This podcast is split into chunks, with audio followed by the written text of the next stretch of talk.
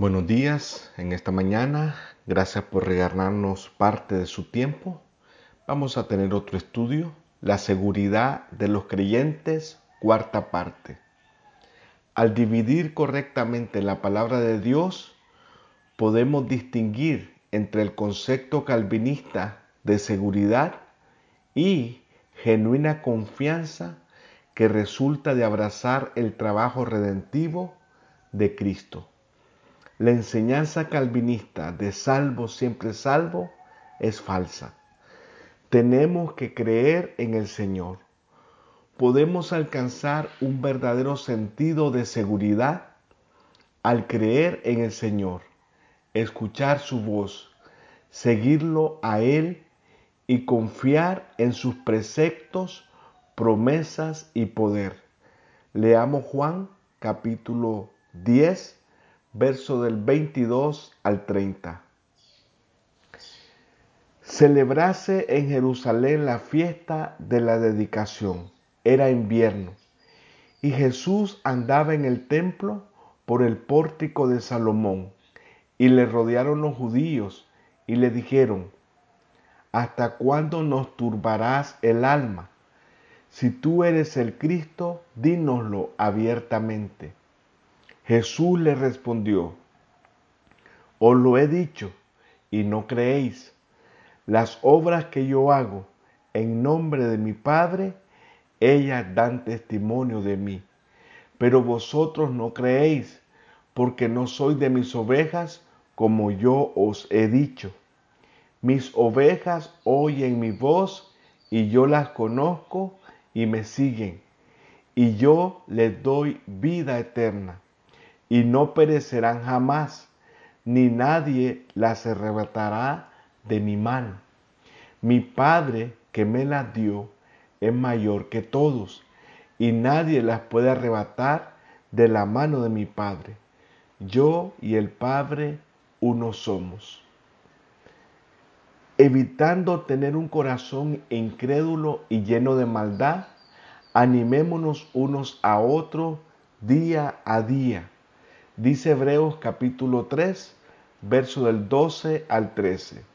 Mirad, hermanos, que no haya en ninguno de vosotros corazón malo de incredulidad para apartarse del Dios vivo.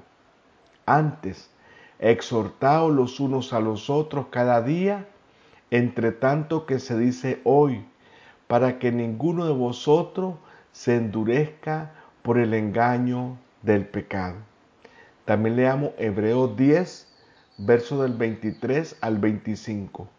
Mantengámonos firmes, sin fluctuar, la profesión de nuestra esperanza, porque fiel es el que prometió. Y considerémonos unos a otros para estimularnos al amor y a la buena obra, no dejando de congregarnos, como algunos tienen por costumbre sino exhortándonos y tanto más cuando veis que aquel día se acerca. Estar alerta al peligro. Podemos alcanzar un verdadero sentido de seguridad al mantenerse alerta al peligro. Jesús dijo, velad pues porque no sabéis a qué hora ha de venir vuestro Señor. Pero sabed esto, que si el padre de familia supiese a qué hora el ladrón habría de venir, velaría y no dejaría minar su casa. Por tanto, también vosotros estad preparados, porque el Hijo del Hombre vendrá a la hora que no pensáis. Mateo 24, verso del 42 al 44. Veamos la advertencia que hace en Mateo 25, el verso 13. Velad pues porque no sabéis el día ni la hora en que el Hijo del Hombre ha de venir. Pablo ofreció una advertencia similar. Leamos Hechos 20, verso del 31 al 32.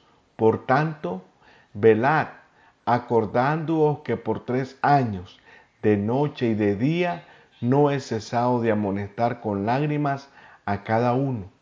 Y ahora, hermanos, os encomiendo a Dios y a la palabra de su gracia, que tiene poder para sobreedificaros y daros herencias con todo lo santificado.